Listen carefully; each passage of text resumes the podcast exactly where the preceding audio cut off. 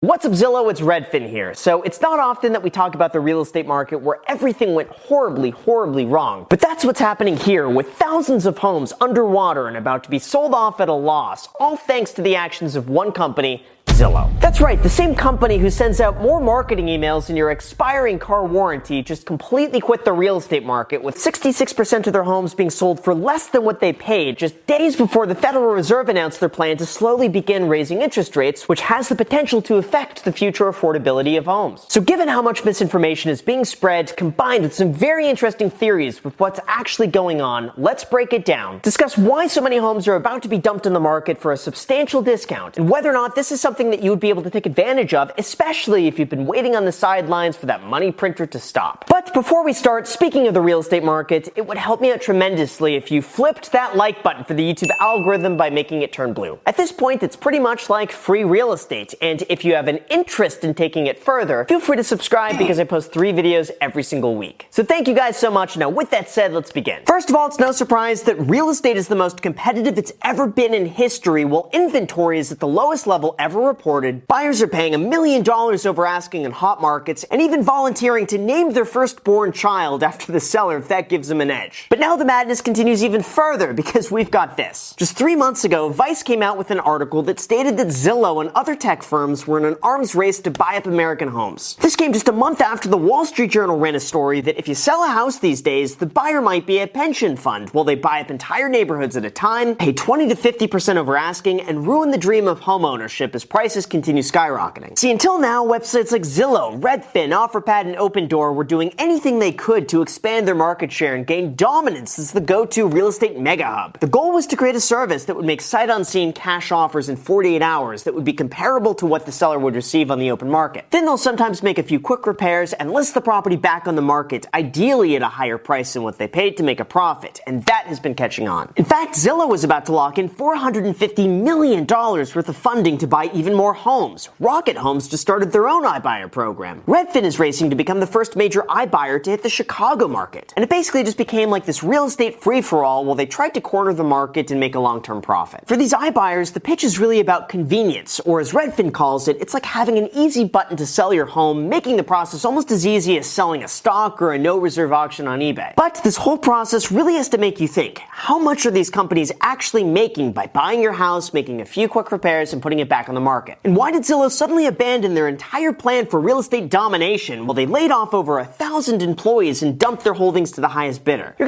want to listen to this because I found this quite surprising. Most iBuyers are actively losing money at an average loss of $40,000 for each home bought and sold. So what's going on? First, we got to take a look at how much they're paying for these homes in question, which I got to say up front, it's a lot more than what you would expect for a totally virtual online service. And that probably leads us down our first problem is that it's very expensive for Zillow. Now, Zillow claims that homeowners who turn down their iBuyer offers only receive an average of 0.09% more by going the traditional route. However, more recently it was found that not only are iBuyers paying an average of 104% of the home's market value, but they were also expanding the areas in which they purchased, leading them to even greater losses. Initially, Zillow completely acknowledged that its iBuyer program was unprofitable and cost them tens of millions of dollars, but they said to be patient and that this was a part of their grand grand plan to transition real estate into an industry where buying and selling is as easy as buying and selling a car. So what happened? Well, as it turned out, flipping was not as profitable as they expected.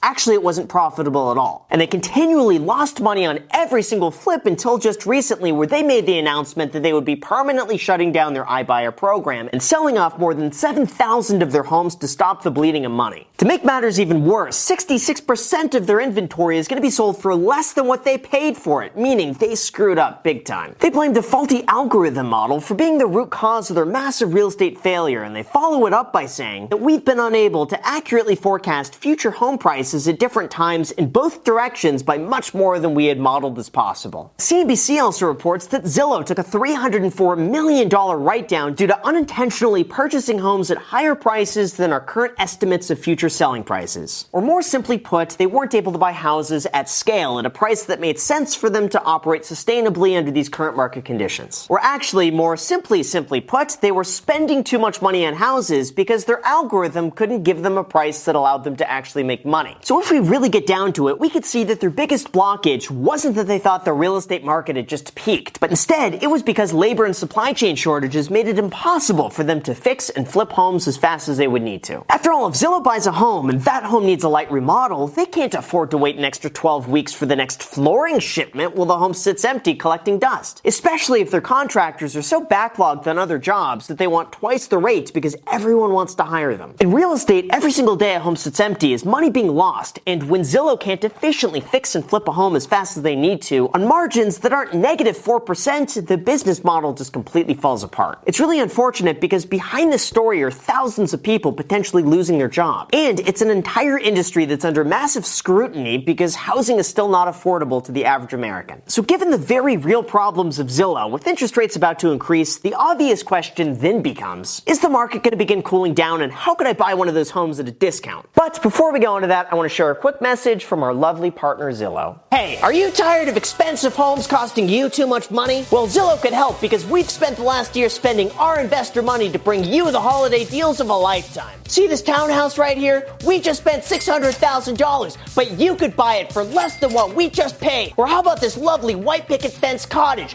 Go ahead, take the keys and short our stock while you're at it. We have absolutely no idea what we're doing, but the stock market hates this one simple trick that's gonna save you money. Just come on down to Zillow Housing Emporium located on the corner of Google and Yahoo. We'll beat anybody's prices or your property is free. Okay, that was a joke, but as far as where these homes are gonna be sold, unfortunately, it doesn't look like these are gonna be publicly available in the open market for people to individually pick and choose from. Even though you would think that they could just list these on Zillow as a for sale by owner.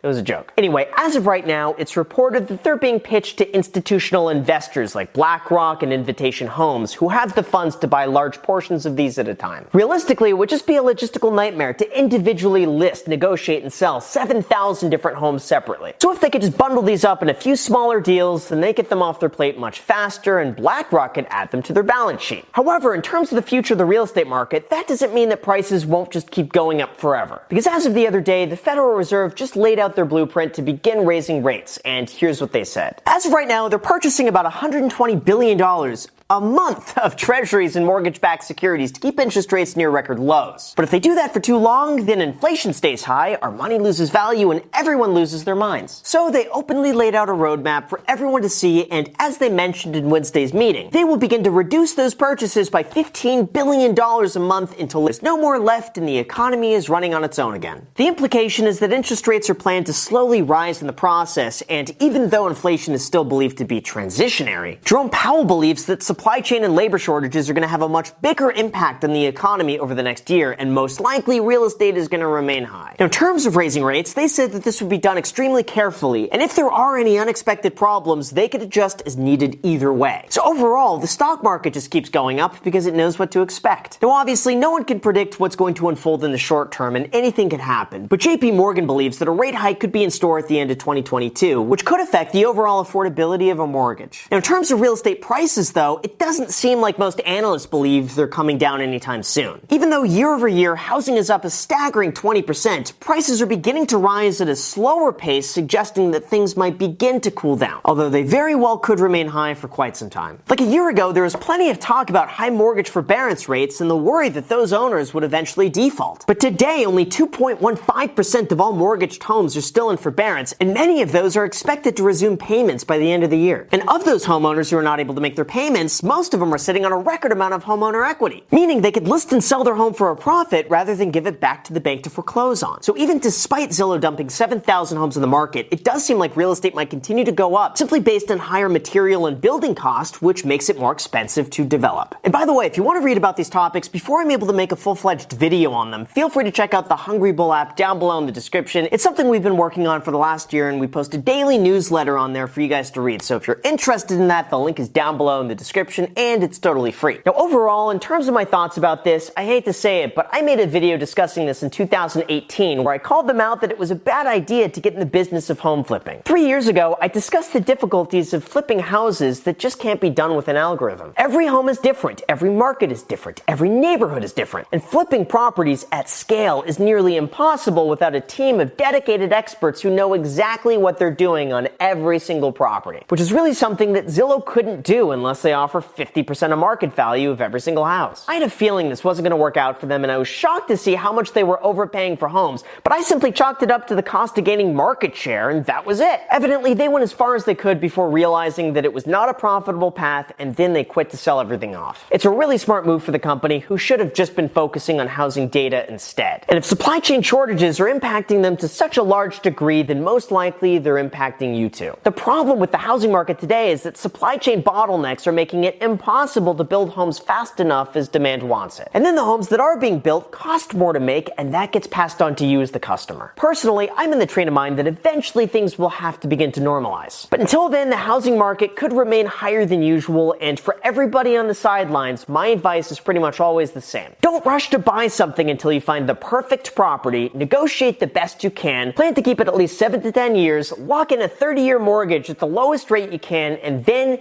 smash the like button for the YouTube algorithm. So with that said, you guys, thank you so much for watching. I really appreciate it. As always, make sure to destroy the like button, subscribe button, and notification bell. Also, feel free to add me on Instagram and on my second channel, The Graham Stephan Show. I post there every single day. I'm not posting here. So if you want to see a brand new video from me every single day, make sure to add yourself to that. And lastly, if you want a completely free stock, now worth all the way up to $1,000, use my link down below in the description and use the code GRAHAM when you sign up for public. Enjoy. Let me know which free stock you get. Thank you so much for watching and until next time.